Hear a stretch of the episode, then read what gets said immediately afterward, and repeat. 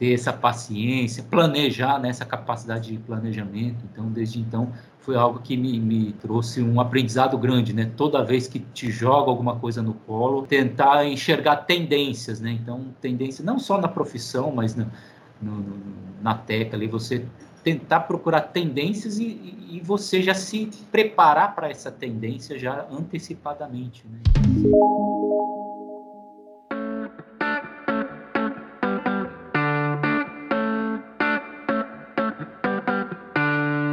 Começando hoje mais um Trivia Cast, o podcast da Trivia sobre liderança, empreendedorismo e inovação.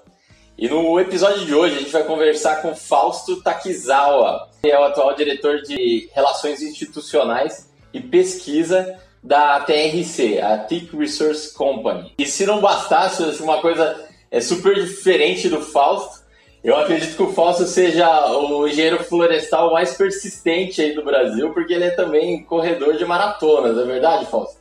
Isso, correto, Gabriel, correto. Estevam, sim, sim, sou. Corro maratona também, acho que até para treinar essa essa persistência e paciência aí ao longo da, da caminhada aí. Ô Fausto, muito obrigado, tá, por estar aqui hoje com a gente, falando um pouco da sua jornada. Acho que vai ser uma experiência incrível da gente compartilhar. E o Fausto é, sem dúvida, um desses líderes que inspiram muito a gente, né?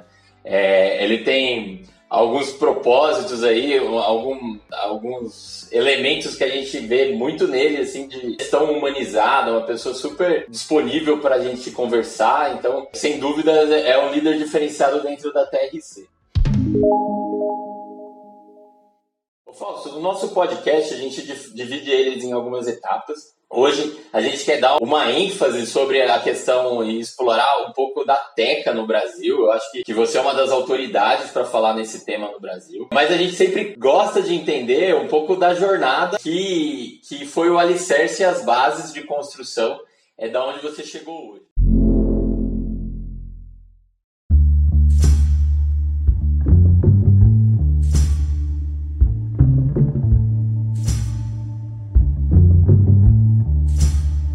Pô, a gente queria saber como que foi a decisão, né, da trajetória de escolher engenharia florestal, né? Como que você soube, imagino naquela época, né? Então hoje ainda o pessoal não sabe muito bem o que o engenheiro florestal faz, aí a gente é, somos aqui três engenheiros, e imagina naquela época, né? Como que você foi atrás dessa profissão para começar a estudar sobre isso? Como que foi essa escolha? Ah, bom, antes de mais nada, agradecer ali o, o convite aí da, da Trivia participar desse podcast, para mim, fico honrado, né? Inclusive fazer parte do hall de, de vários nomes aí de grande importância, setor florestal também fazer parte desse time, eu sinto honrado, tá? Então, para mim é, é muito prazeroso contribuir, contar um pouquinho da história que sirva aí de talvez de, de, de exemplo aí para alguns, né? E claro, aprender muito com vocês. Então, é, como é que surgiu a engenharia florestal, né? Então, eu lá em 90, mil, antes de 1990, né? Era é, fazendo lá o colegial praticamente. Na verdade, de início eu não conhecia engenharia florestal, tá? Na verdade, eu vim conhecer por influência do meu irmão mais velho, né? Meu irmão mais velho, ele é agrônomo, formado na Exalc, é, conhecido como Guaimbê lá na Exalc, né? Então, é, ele sempre trazia materiais da Exalc, né? Quando ele começou a fazer agronomia, tudo. E eu sempre curioso sobre agronomia, todos os cursos, quer dizer, tudo, na época a Exalc só tinha três cursos, né? Economia doméstica, florestal e, e agronomia. E você folheando o guia do estudante. E minha primeira opção foi biologia, né? Mas aí meu irmão trazendo aqueles materiais da Exalc, eu comecei é, me interessar pela grade disciplinar da engenharia florestal, né? A questão de, de trabalhar com árvores, uh, o uso da madeira, né? Você conhecer os diversos usos aí do, dos produtos que vinham de uma árvore. Então isso aí me interessou, me interessou em parte porque a gente é uma vim de uma família do meio rural, né? A gente foi criador de bicho da seda, né? Sericicultura. Então tinha essa intimidade com o meio rural, mas eu tinha assim certa atração mais por árvores, né? Então daí nasceu ali o interesse pela engenharia florestal, quer dizer, então, quando eu prestei vestibular, eu prestei vestibular já consciente do que, que do que, que me aguardava dentro do curso de engenharia florestal, né? Então foi uma decisão bem consciente e claro, aí como influência do meu irmão mais velho, acabei também seguindo dentro da Exalc, né? Tive outras opções ali, Curitiba, Botucatu, mas no, no frigir dos ovos é, comecei lá na Exalc. E, e Fausto, você, quando que você entrou na Exalc e quando que você formou no curso lá? Eu entrei em 1991 na Exalc, né? Então, 91, não sei se vocês lembram, mas é, foi o ano, época que antecedeu a Eco 92, né? Então foi aquele boom, mudança climática. A gente nem sabia direito o que, que é esse tal de mudança climática. Falava-se muito de camada de ozônio, toda a problemática ambiental, né? Então foi aquele boom, a Eco 92, né? Muito barulho da Eco 92. Foi, foi, comecei em 91 com todo esse barulho e me formei em, em 95, né?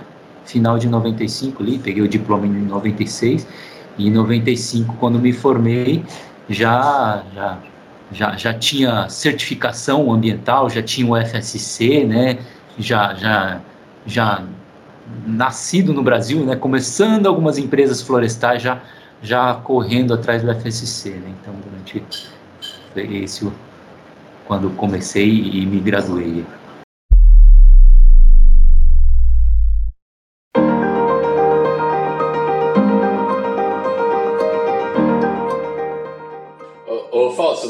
Normalmente um tema que gera muita ansiedade para todo, todos os estudantes aí em época de formação, né? É, é o primeiro emprego, né? E, e eu queria que, se, se, possível, você compartilhasse como que foi essa, essa jornada sua, essa transição é, até entrar no primeiro emprego.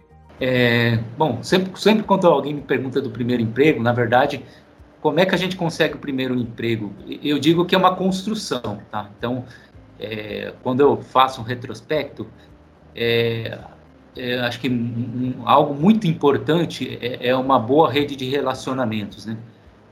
Então, acho que foi o resultado dessa construção de rede de relacionamento. Então, voltando um pouquinho antes do meu primeiro emprego, o que, que aconteceu, né? Já no, logo no segundo semestre da engenharia florestal, eu já estava incomodado, sabe? Aquelas disciplinas básicas, cálculo, química analítica. Falei, puxa, mas eu, eu, eu desejo de, sabe, o desejo de pegar a mão na massa, né? Então eu lembro que eu fui eu, mais um colega meu lá, o André Leandro Richter, nós dois, né? Ele também veio do meio rural. Fomos lá conversar com o professor José Leonardo, né? Que, que ele era o responsável pelo viveiro de mudas lá do IPF. Não sei se vocês conheceram o Amarildo, mas tinha o Amarildo que era o supervisor e falamos, oh, professor, queremos fazer alguma coisa, botar a mão na massa, assim. Em que momento? Eram os intervalos, né, entre uma aula ou outra, o horário do almoço, em vez de você, você almoçar, em vez de ficar lá bobeando, ali, bobeando não, mas a gente queria já botar a mão na ou aquele horário quando terminava as aulas e antes de, de, de voltar para a República. Então foi nesses, nesses, nessas brechas de horário, então o professor Leonardo Falou, não, então vai lá. Então a gente ficava lá fazendo repicagem de muda. Então você imagina já no segundo semestre. E isso aí foi abrindo porta, né? Porque a partir daí, quando a primeira vaga de estágio que surgiu num projeto que a CESP tinha lá com o IPF e o professor Leonardo era o coordenador, sim, eu digo, quem não é visto não é lembrado. Então, aí ele me deu essa oportunidade. Então, passei a, a, alguns semestres lá fazendo estágio na CESP depois fiz estágio numa, na área de reposição florestal, depois com o professor Tadeu, é, fazendo estágio em duas empresas, né? E, e, sempre lá, participando de centro acadêmico florestal, empresa júnior, e, e, no último ano, né, no, no, no último semestre, é, assim, foi um fato que, como, como aprendizado, me marcou muito, né? É, que praticamente no mês de setembro, outubro, já, eu já estava assim, praticamente com uma vaga garantida, não era na Floresteca, tá? Então, setembro, outubro eu estava assim, tranquilo, porque através do estágio que, que o professor Tadeu me proporcionou na empresa Suzano, né? É, então surgiu uma vaga na Suzano, então recebi essa indicação e estava tudo, as bases aí para o primeiro emprego já estava sólido, né?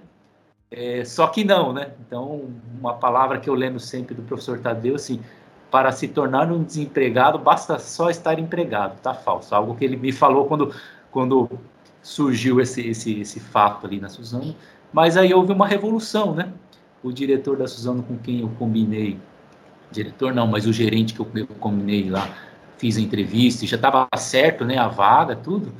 Ele mudou de setor, revira a volta e o, aquilo que a gente combinou não, não, valia mais, né? Então, aí em novembro tive a notícia e voltou a estaca zero, mas em função dessa, dessa rede de relacionamento, né, voltando, então, participava lá do Centro Acadêmico Florestal, do, da, da, do Exalc Júnior Florestal, então, é, na época, o, o Marasmo, né, é o Tasso de Azevedo, ele, ele, ele foi um dos cofundadores ali do Imaflora, ele numa visita à Floresteca, então a Floresteca estava acabando de nascer naquele momento, tava já tinha nascido com seus primeiros plantios de teca, chamou o, o Tasso lá para uma visita para preparar a empresa para certificação e lá é, é, a empresa precisava de um engenheiro florestal e, e, na época o Tasso, como a gente nesses nesses meios de centro acadêmico, a gente sempre se, se conversava, ele falou, Fausto, você da turma, você é o cara assim que, que me veio à mente, que eu, que eu vejo sempre. E aí, você topa? É no Mato Grosso, com teca, nada a ver com tudo que a gente aprendeu aqui. Eu falei, cara, eu, eu topo. Tô, tô aí. Tô, se der certo, na fundo de cabeça. Se não der também, pega a mala e, e procura outro rumo. Muito bom. É muito... Eu, eu acho que é, tudo que você falou aqui, a gente tem uma pergunta que a gente tenta tirar um pouco das habilidades, soft skills e hard skills que, que você teve para nossa trajetória, né? E você passou por algumas assim que achei legal. Então, o networking é uma coisa importantíssima, né? Que a gente desde a época de faculdade a gente vai encontrando essas pessoas na nossa trajetória. É, a outra foi a proatividade, que você foi lá na hora de intervalo de aula, estava ali fazendo um trabalho que outros alunos não deviam estar interessados, então você já tem essa conexão, né?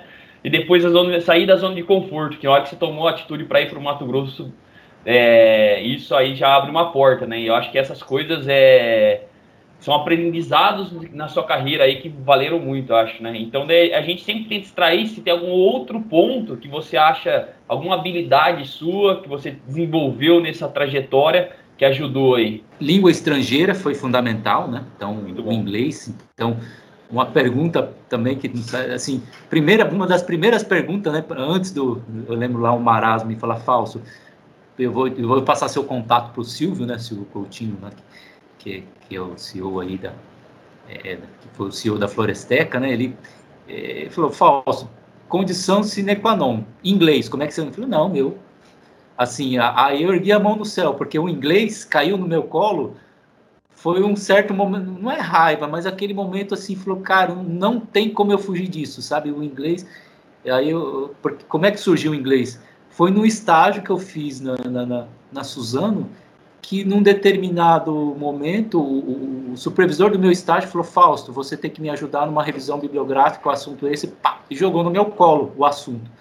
Cara, a hora que eu sentei na biblioteca, só bibliografia em inglês. Daquele momento eu falei, não, eu tenho que, eu tenho que, eu tenho que entender esse negócio, eu tenho que fazer curso. Então, e isso, assim, foi, foi o fruto que depois eu colhi, né? Porque foi, foi uma das portas de entrada, né? Era, era a condição é, obrigatória. O inglês foi importantíssimo, né? Língua estrangeira. Então, e essa facilidade com, com, com, com números aí, matemática, né? Então, o inventar, uma das dos meus primeiras atribuições dentro da Floresteca foi, foi inventariar as florestas jovens, né? Então, é, caiu no seu colo. Então, você fazendo lá a graduação, uma, uma coisa é você fazer uma prova, uns trabalhinhos de inventário, uma coisa é você dentro da empresa. Falso, você é o cara do inventário aqui na empresa, você tem que fazer um levantamento, tem que fazer um relatório, porque tem os primeiros investidores que querem saber aí, de acordo com, com sua análise, o que, que, que caminho que essa teca está direcionando. Então, já logo recém-formado, você já dá de cara com esse desafio, né? Então, acho que aí outro é, soft skill aí, é, então essa é, trabalhar sob pressão, né? Então, de certa forma, foi uma pressão, foi aquele momento que você falou, puxa, e, e não é entrar em desespero, quer dizer, você sofrer, dá aquele baca, aquela pressão, puxa, e agora, né? Não, aí agora você senta, conta até três, e aí começa a desenhar no papel, falando, não, peraí, eu tenho um prazo, é curto, mas, tipo assim, caminhos existem, então vamos buscar esse caminho. Então, esse trabalhar sob pressão, é, esse momento de, de, você ter essa paciência, planejar né, capacidade de planejamento. Então, desde então, foi algo que me trouxe um aprendizado grande, né? Toda vez que te joga alguma coisa no colo, ou, ou essa capacidade, essa questão de proatividade, mas no sentido de você tentar enxergar tendências, né? Então, tendência não só na profissão, mas na, no, na teca ali, você tentar procurar tendências e, e você já se preparar para essa tendência já antecipadamente.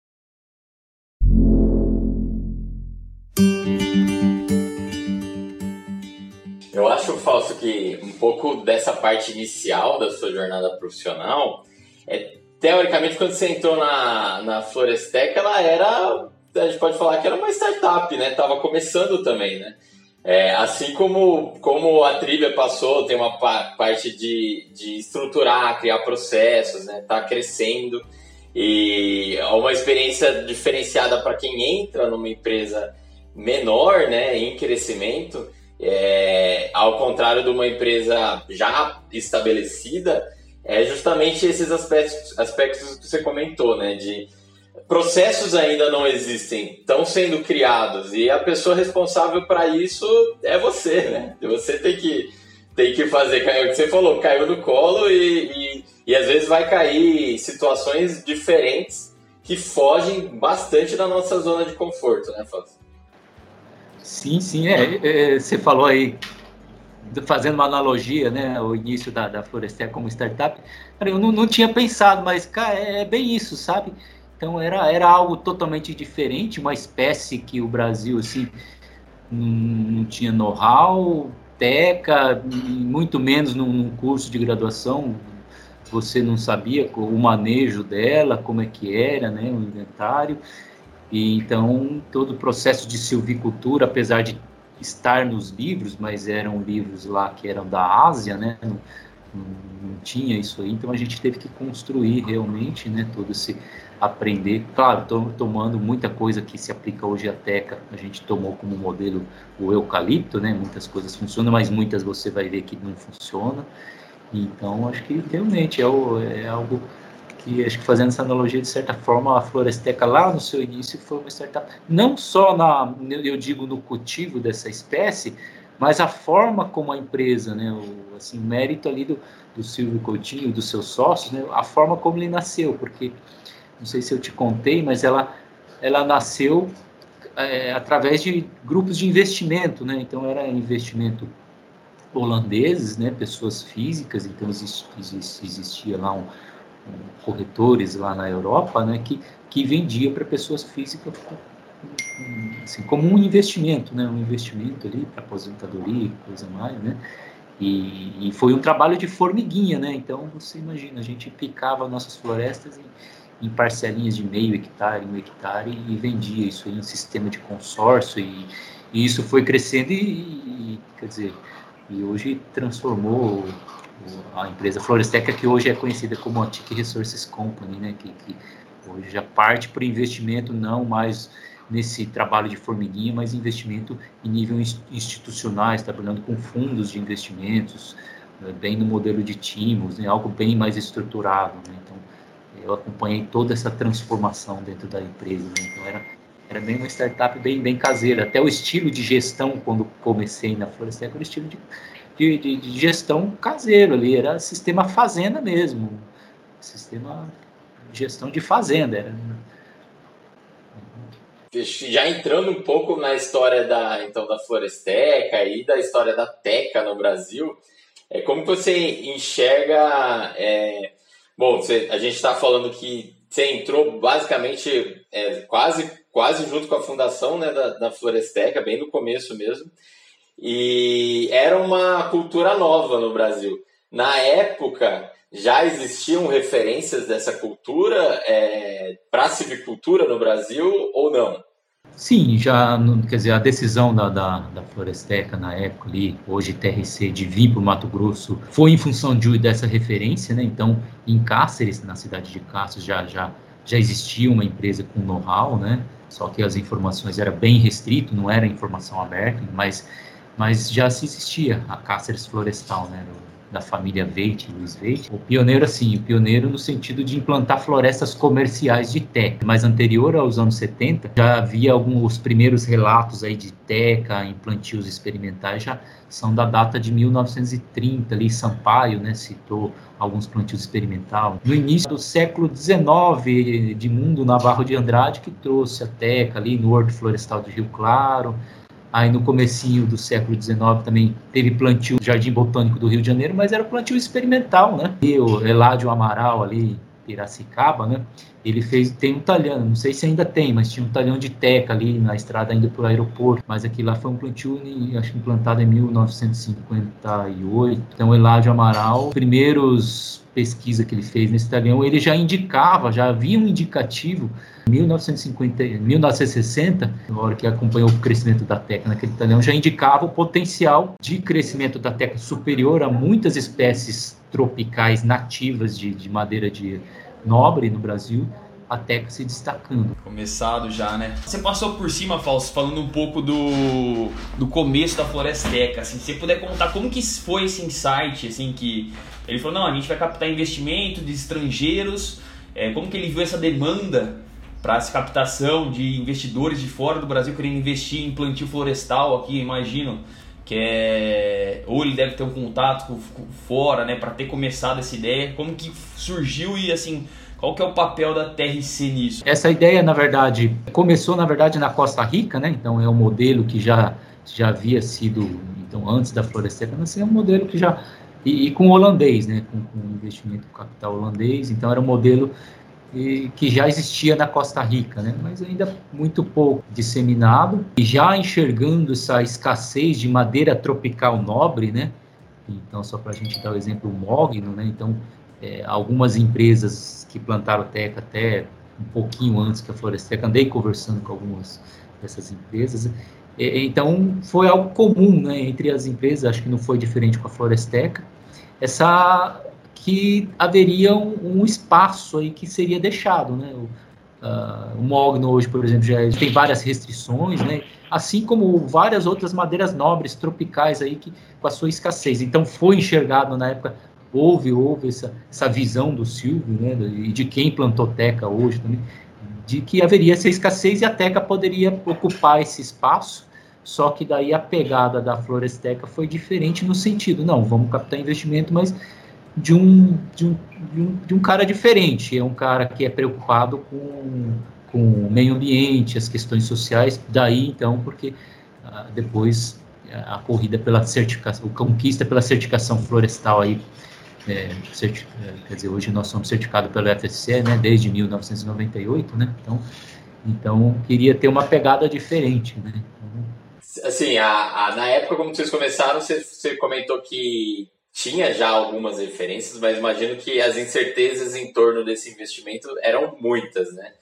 Como a gente às vezes olha, é, tem movimentos aí para outros tipos de madeira nobre, né? Mogno africano é, e outros, outros tipos de silvicultura nesse sentido, é, mas ainda não, não completaram um ciclo inteiro de corte, né? Então eu acho que muito da insegurança passa por é, ver os primeiros plantios sendo cortados e o ciclo sendo formado, né, e assim por diante. É... Queria que você passasse um pouco para gente, na época, se você tem uma estimativa assim de quanto, quanto qual é a área de teca que existia no Brasil, é, qual que é a área que a gente tem hoje, para a gente ter uma percepção de quanto cresceu esse setor e como foi para vocês essa mudança de estar tá, é, finalmente completando o ciclo, né? Que eu acho que é algo super diferenciado de vocês hoje já. Né? O primeiro, assim, uma das primeiras publicações de Teca, assim, eu, eu, vou fazer referência ao Mato Grosso, que eu diria que Mato Grosso é 90% da área plantada de Teca no Brasil, é, é, o Mato Grosso, é o estado do Mato Grosso. Então, o que eu falar para o Mato Grosso meio, meio que, que é, é, válido em termos de Brasil, né? Estamos falando da ah. representatividade de 90%. Então, o Mato Grosso ali no, em 1998, então já tinha registro de 7.500 hectares de teca plantado, em, em 98, né? Aí depois, lá em 2007, num trabalho, aí foi um trabalho também realizado é, é pela Associação dos Reflorestadores aqui do estado do Mato Grosso, em parceria com a Secretaria de Indústria e Comércio, né, da, aqui do Mato Grosso, já indicou 40, 47, pouco mais que 47 mil hectares, certo? E, e depois teve um trabalho em 2013, aí pela Federação da Agricultura, com nosso, com nosso apoio. É, então, em 2013 já, 13 já apontava ali pouco mais de 64 mil hectares. É, depois disso, não foi feito nenhum trabalho oficial assim de levantamento, sabe? Mas a gente tem, assim, tem um Instituto Mato Grossense de Estatística Agropecuária aqui no Mato Grosso, que volta e meia a gente troca uma ideia, pelo menos de, informalmente, Hoje o Mato Grosso está na casa dos 70, pouco mais que 70 mil hectares, tá? Então, hoje diria que o Mato Grosso 70 mil hectares. Agora, em termos de Brasil, a informação oficial que se tem é o dado da IBA, que fala assim em 90, pouco mais de 93 mil hectares em termos de Brasil, né? É, eu particularmente acho que tem um pouquinho mais, né? Porque, assim, a, só, se só o Mato Grosso tem 70 mil hectares, a, a TRC no Pará tem 20 mil hectares, então, então te, seguramente tem pouco mais de 100 mil hectares, né? Então, é, de teca no Brasil. Ela tem um diferencial, assim, bom, em, em relação às outras espécies aí que estão vindo também de madeira nobre, que a teca, assim, a gente estudando um pouco a história internacional da teca é uma madeira consagrada pela sua qualidade, não? então é, é inegável ali, né? Então o, o ouro está para, um, para, os metais preciosos, assim como a teca está para a madeira, né? Então a teca tem a sua reputação, né, da, da madeira, não só reputação em trabalho científico, mas reputação histórica, né? Então se você puxar toda a história quando os, os, europeus foram colonizar a Ásia, a teca foi muito explorada para diversos, o principal uso, né, construção naval, né, hoje a construção naval para essas embarcações luxuosas, né, mas na época era construção naval para as embarcações de, de, de, de, de aquelas, aquelas, aquelas fragatas para guerra, para fins comerciais, né, então a, a Teca construiu essa reputação de longa data, né, há séculos, né, então o, o comércio internacional da Teca é unânime né, em falar, quando fala de Teca, a sua qualidade, ela vem dessa reputação, né? pelo menos no registro histórico, os primeiros que realmente iniciaram a domesticar a teca, plantar a teca como, como plantio puro, já vem de, de séculos, né? Foi lá na Indonésia com os holandeses, né? Então, na Ásia já existia um certo, assim, um pouco, mas já sabia que a teca funcionava em plantio puro, é, a madeira, o mercado é bem conhecido, então vinha dessa reputação. Os estoques de teca nativa cada vez mais escassos, né? também foi um motivador, foi a, a oportunidade para entrar teca plantada e, e, o mercado virou mesmo, né? Hoje tem o mercado é mais teca plantada do que nativa, nativa, né? Lá em 1994, aliás, quando a Floresta foi fundada, então, ainda não havia referência de mercado para teca plantada, né? As referências de valores, transação, era muito de teca nativa. Assim, uma recomendação para todos aí no, no mogno africano, quando tem referência de preço, muita coisa é referência de preço de mogno africano nativo, né? Então, e, aí, quanto que você vai estimar o preço de uma teca plantada? Isso lá em, no, no, início dos anos 90, né? não tinha, você tinha que pegar a melhor informação que tinha, a melhor informação que tinha na época era aquela, né? Você dava lá algum desconto, tudo mais, mas eram preços aí que chegavam a milhares de dólares, né? O, o público da teca, né? A gente vê que a teca plantada continua sendo tendo um preço muito superior a, a muitas madeiras nativas, né? Mas não era aquela lá no início de, de, de 90, né? Não, não porque é, porque simplesmente no início de novembro não tinha referência de preço de teca plantada. Hoje tem. O que eu digo é, passo número mercado, né? O mercado que você tem que olhar o mercado, né? E ver as, a, essa tendência para onde o mercado está mostrando a tendência. No caso da Teca, estava mostrando que, que ia diminuir, decrescer e decresceu mesmo. Hoje é, raramente encontra teca nativa e é caríssimo se encontrar. E daí foi o espaço que a teca plantada encontrou, né? mas não num patamar de valor claro, né? não tem como comparar uma árvore de 80 anos com uma de 20 anos, que é o ciclo de uma plantada. Né? Acho que esse, esse, é o cuidado que tem que ter nesses, nesses projetos aí que vem aí nesse, esse modelo parecido aí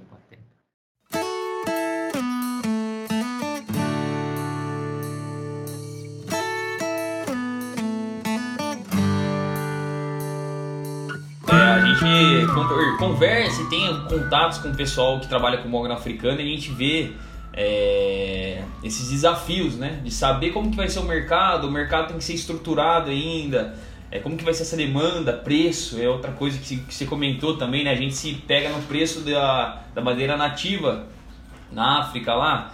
Então, é, são desafios, acho que a Teca mostra isso como que pode ser trabalhado, né? Então, você trilhava em cima de Teca para quem é produtor de mogno ou investidor de mogno africano, acho que é, um, é uma boa referência, né? Esses desafios que você passou aí pra gente também, eu acho que serve para outras culturas aí que pode vir a, a crescer no Brasil também. É, a gente viu lá que da área floresta, né, da, da, associação, a gente queria saber qual que é o papel dessas associações no, nesse desenvolvimento florestal. Como que você pode falar para a gente?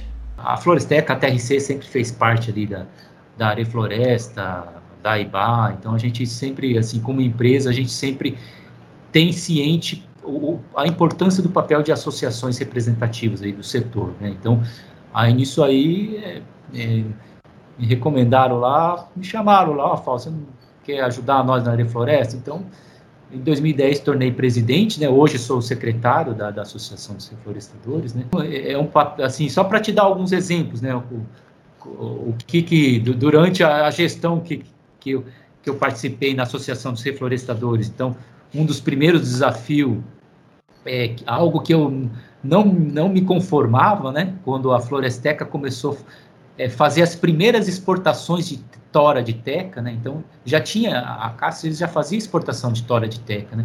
E a gente nunca tinha feito. Então as primeiras exportações que, que, a, que, a, que a TRC, a Floresteca na época fez de tora, era, era uma burocracia enorme. Então vocês imaginam, não, é, não existia todo esse processo digital que, que, que é hoje. Então a gente tinha que, uma espécie, abrir uma espécie de uma conta no IBAMA, né? Um ano anterior a gente abria uma conta e informava para o IBAMA.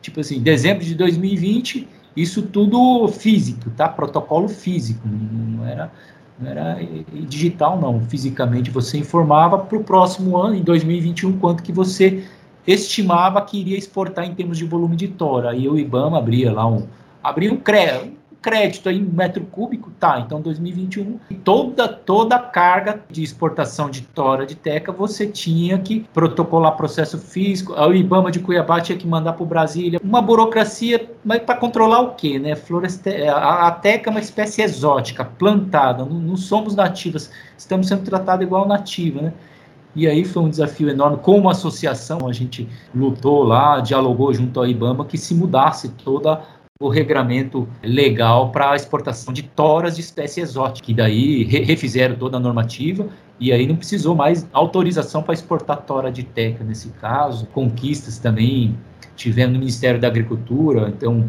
teve um momento que teve a presença de, de uma broca em madeira, madeira seca de teca, que na verdade não pode ser categorizado como praga, né, porque apesar dele estar presente em algumas amostras ser ter sido uma broca ali estrangeira, é, a gente teve um importante papel do, do Edson Yede na Embrapa para fazer a funda fundamentação científica junto ao Ministério da Agricultura e novamente aí, aí é, é o papel da associação, né, a associação então derrubou essa normativa, então toda a carga a gente precisava ter uma autorização do Ministério da Agricultura para para testar que aquilo lá estava livre da broca, mas sendo que em momento nenhum a gente nunca encontrou essa broca em florestas, né? Foi, foi uma falha técnica ali, né?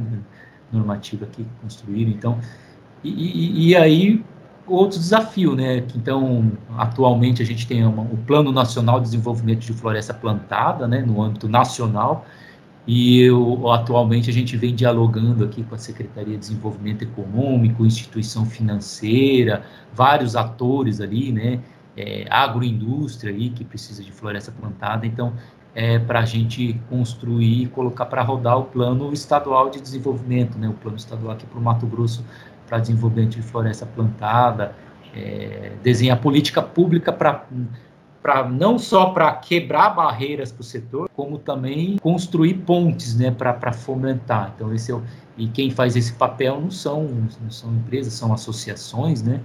É, e, e, e, em associação, é, o que a gente tem que estar tá sempre em mente que todas as ações a gente é coletivo, né? Então muitas vezes a gente vê exemplos que, que por vezes a, a pessoa ali tenta puxar mais a sardinha para um lado para o outro, né? Às vezes isso é, mas é, é você está trabalhando em prol de um, de um, de um, de um setor, né? Então, acho que para realmente você realmente fortalecer o seu, as suas ações sempre como setor e acho que e é, é, é, é, uma parte que você tem que doar o seu tempo, né? Até muitas pessoas falam, ah, Falso, que legal. Seu...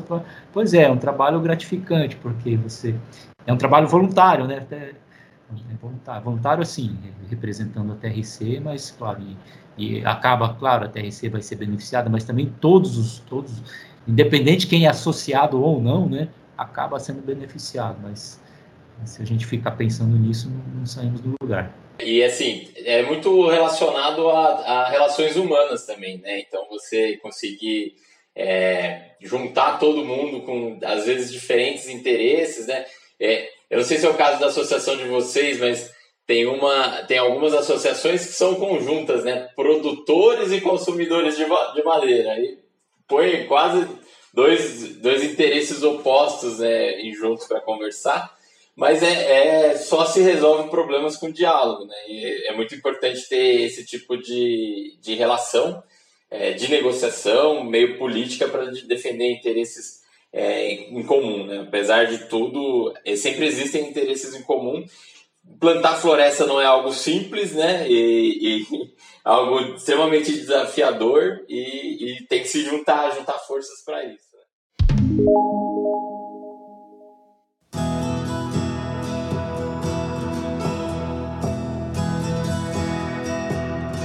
Ô Fausto, imagino que alguns dos grandes desafios que vocês tiveram é, ao longo do, do, dessa jornada aí é, de crescimento da empresa foi estar tá aumentando a produtividade das florestas.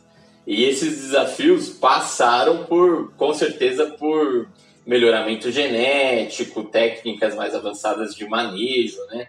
É, eu, eu, vou, eu vou pedir depois o pessoal colocar aqui na tela, a gente está gravando o vídeo, é uma foto com o Fausto do lado de uma teca linda, linda, uma bitela de uma teca. E, e essa teca é, é, fruto do é fruto materializado de um trabalho de excelência de, de melhoramento genético ao longo desses anos. Queria que você contasse para a gente um pouco como que foi essa história, quais os desafios de melhoramento da teca, né? É, como está sendo a evolução e como que a gente ganhou produtividade de teca ao longo desses anos. Tá, realmente é o melhoramento florestal de teca é, é, algo que hoje a TRC tem isso bem amadurecido e esse é, é, tá, na área de pesquisa é um dos focos, tá? E isso aí foi, foi o processo de construção, né? Porque aqui a, a TRC é uma empresa, apesar de ser uma das maiores empresas do setor privado de, de teca de plantações, né? Em comparação com empresas de, de renome, empresas florestais de renome no Brasil, nós, nós somos pequena escala, né? Então, até o corpo técnico, o corpo envolvido na pesquisa é bem enxuto, né? Então, é, a gente tem que estar tá, assim, dividindo também outras demandas, não existe um, uma equipe só dedicada só em melhoramento, né? Então, a parceria é muito importante, né? Isso a gente fala, então, a, novamente, relações humanas, parceria, a gente não consegue fazer tudo, né? Ainda mais técnica que leva 20 anos aí para você ver o resultado final. É, então, é, o início, praticamente, eu diria que o início foi lá em 97, a gente, a, a Florestel já pensava nisso aí, né? Então, a gente, através de, um, de uma parceria com um pesquisador, Apchard, né? Ele falecido, mas ele era um dos maiores conhecedores nessa área de melhoramento genético lá na Tailândia, nos visitou lá em 97, trouxe bastante conhecimento, material genético diferente também. É, infelizmente ele veio a falecer e depois aí, retomamos lá em 2001, né? 2001 a, a, a criou-se a empresa Bioteca, que é a empresa coligada aqui da, da TRC, que é dedicada à produção de mudas e todo esse processo de desenvolvimento de biotecnologia e melhoramento genético de teca. Né? Então, em 2001, trouxe é, é, diferentes materiais clonais da Malásia, que por sorte ali, é, dos um pouco mais de 20 materiais, entre 7 a 9 materiais se destacaram e hoje é o carro-chefe dos nossos principais plantios comerciais clonais, né? Então teve esses clones, além de, de trazer uma melhoria aí, por baixo, aí sendo conservador, 30% né, no aumento de produtividade, né? Isso sem dizer, é, sem colocar na conta ali que, assim, pela sorte do destino, vários materiais genéticos são resistentes a algumas doenças, né, na terra, então a gente teve essa grata surpresa, e, e, a forma do FUST, né, então a gente ganhou também em forma, né, e, e, o grande questionamento também que era como o clone cresce mais rápido em relação aos plantios que a gente tinha, plantios seminais, a qualidade da madeira, né? CERN, né? Na verdade, o que interessa na TECA é a formação de CERN. Então, os estudos recentes que a gente tem em parceria novamente com universidades está mostrando que proporção de CERN ao burno do clone é maior que semente, né? Então, tira muito essa coisa que o mercado vinha perguntando para nós, né? Então, é, é, e, e, e, aí o melhoramento genético em si, sempre eu falo, melhoramento genético, na verdade, até o momento a gente, a gente só, só fez seleção do que já tinha disponível aí, ou no mercado ou na natureza, né? Então, ah, nesses últimos anos, o grande desafio nosso agora no melhoramento genético é, é botar para rodar o melhoramento clássico, como a gente conhece, né? Polinização aberta, então a gente já tem alguns materiais de polinização aberta, de teca, que já está em teste, de matrizes selecionadas, então a gente fez uma intensa seleção massal nas nossas plantações, mais de 190 matrizes, dessas matrizes hum, sementes melhoradas, já está em teste, e agora o grande desafio é você, você definir lá é, matriz A vai cruzar com a matriz Y, porque geneticamente eu fiz um, um teste com todas as ferramentas aí mais avançadas, né, de marcador molecular e tudo, estamos trabalhando nessa linha, é, e agora trabalhar na florescimento precoce, é, é, cruzamento controlado, né, polinização controlada, então esse está sendo o desafio da TECA, é, que assim, pelo menos eu, eu vi várias publicações nesse sentido, mas não vi coisa materializada ainda, material, um material de teca resultado de um, de, um, de um, florescimento precoce, resultado de uma polinização controlada. Isso nas viagens que eu fiz fala que dá para fazer, mas eu nunca vi o assim mata a cobra e mostra o pau, né? Então a é. gente está querendo fazer isso no melhoramento na linha do melhoramento clássico aí da para teca, né?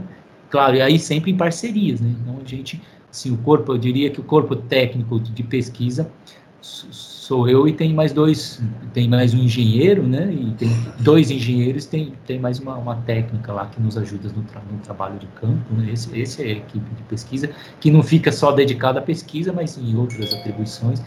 E, e tudo isso a gente toca, como diz, parceria com universidades, com, com pesquisadores que.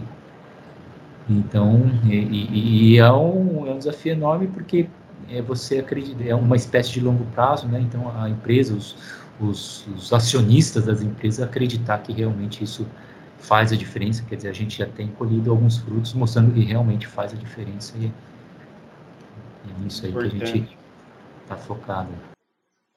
Pra, Fausto, para referência para o pessoal, a gente pode considerar uma produtividade média de teca aqui no Brasil de quanto?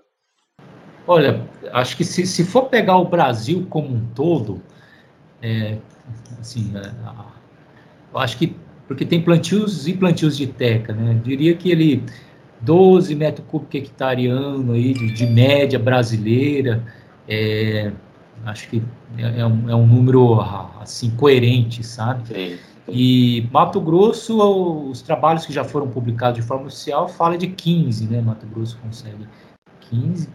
Uhum. E materiais clonais aí tem demonstrado aí uma superioridade em 30% ali, sendo conservador, né?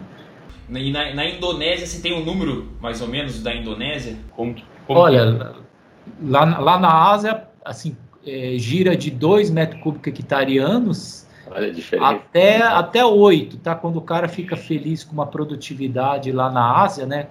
Não só na Ásia como um todo, fala-se 8, né? Lá, lá eles não têm essa intensificação na silvicultura, né? tá? Então a teca na Índia, na Indonésia, tem, eh, os plantios que existem lá e que, que fornecem madeira para o mercado, lá tem plantações também, né? Acho que a maioria hoje são plantações, mas são plantações, é, primeiro, em áreas muito ma marginais, né? E não tem toda essa todo esse é, preparo de solo, fertilização, toda essa intensificação no manejo igual a gente tem no Brasil, né? Que a, na verdade a gente adota muito algo se espelhando no eucalipto ali para trabalhar com a teca. Né? Ô Fausto, e, e falando de melhoramento, é, qual que é o, o, o, próximo desafio, assim, ou target que vocês estão buscando nas ações de melhoramento aí? seja produtividade, forma, como você comentou. Para onde a gente vai, assim? Onde você acha que a gente consegue chegar? Tá, então um, desafio melhoramento é, é, bom, a gente já teve um salto bom ali de, de, de volume, né? Talvez o, o, próximo salto é resistência a doenças, né? Essa resistência a doença e, e, qualidade, qualidade do FUST, né? Qualidade do FUST, quando eu digo de forma completa. A teca, ela é uma espécie, é, à medida que ela, que ela cresce, envelhece, né? Avança a idade ali, ela forma, ela forma aquela deformidade na base. A gente chama katana, né? Fica aquele formato todo irregular, né? Então a gente tem, tem uma interação genética forte para isso, né? Então um dos desafios é a gente procurar materiais genéticos onde consiga ter fuste mais cilíndrico e, um outro grande desafio para a Teca é, é, desrama, né? A Teca tem assim é, um intenso trabalho de, de, de, desrama, então materiais genéticos aí que, que não que elimine a desrama, que acho que seria um sonho aí, mas não sei se esse sonho é, é atingível, mas mas se, se for, a gente, se, se, se, se a Teca mostrar que existe uma brecha, a gente vai nessa brecha, mas pelo menos diminuir né, é, a intensidade de desrama para você economizar e até melhorar a qualidade da, da, da tora de Teca. Né? E, e, claro, né, um, um, desafio grande é essa questão de tentar materiais que tenha formação precoce de CERN, né, que a gente sabe a importância que o mercado dá e o valor que o mercado dá pela pelo, pelo CERN, né? Até que quanto maior a proporção de CERN, mais ela é valorizada, né?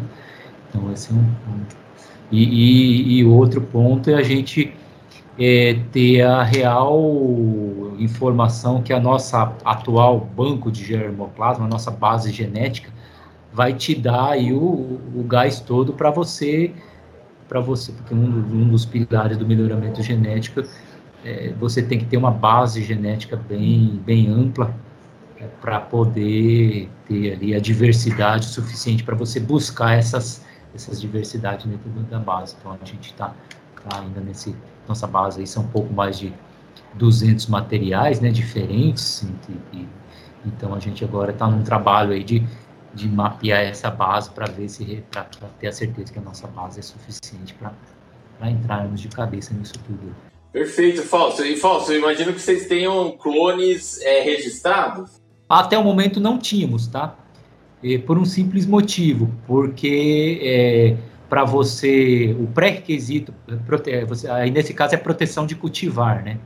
Então, a TECA, a partir desse ano, está sendo possível você solicitar proteção de uma cultivar no qual você desenvolveu, porque até então, até ano passado não era possível, simplesmente porque não existia dentro do Ministério da Agricultura é o que chama de descritores morfológicos. Né? Então, pré-requisito número um para você registrar qualquer cultura agrícola, florestal no caso, é, é ter descritor morfológico é, consolidado. Não tínhamos isso aí.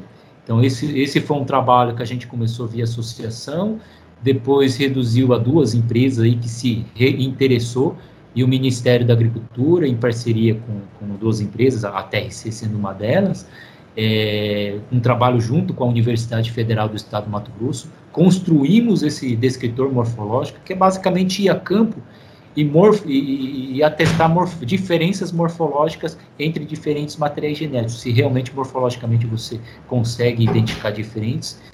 Então, esse trabalho foi feito e homologado anos atrás no Ministério da Agricultura, e esse ano a gente recebeu a notícia que foi aprovado, e hoje todo novo material genético de teca desenvolvido é passível de proteção de cultivar. É, é, algo que a gente, a gente não tem ainda, mas em breve teremos, tá, Estevam?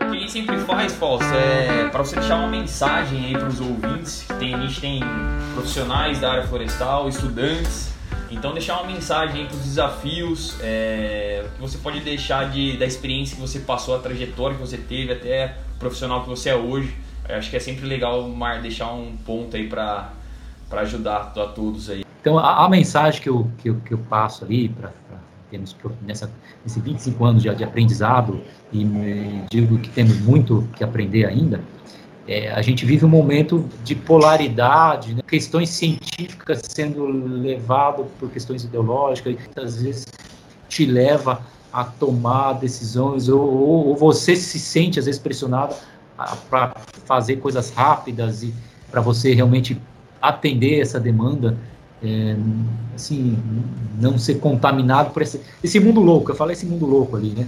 E que às vezes a gente se entra nesse meio, às vezes fica, olha e às vezes como é que eu saio dessa, né? Então, nessas discussões que eu tenho, né, relações institucionais com a área floresta, parte política, tem muitas opiniões opostas, né? Então, diálogo sempre, né? Acho que por mais que, que que tenha divergência, exercitar né, no diálogo, acho que escutar é muito importante, isso é, é, o que faz a gente aprender, e aí na caminhada profissional, né, quando a gente se posta sob pressão, sob desafio, então a gente tem que tá, a gente tem que se preparar, né, então é, muitas vezes quando você se coloca sob pressão, é, isso vai acontecer, isso não tem jeito, então imprevisto é certeza que você tem na vida, Assim, imprevisto vai acontecer, não tem jeito.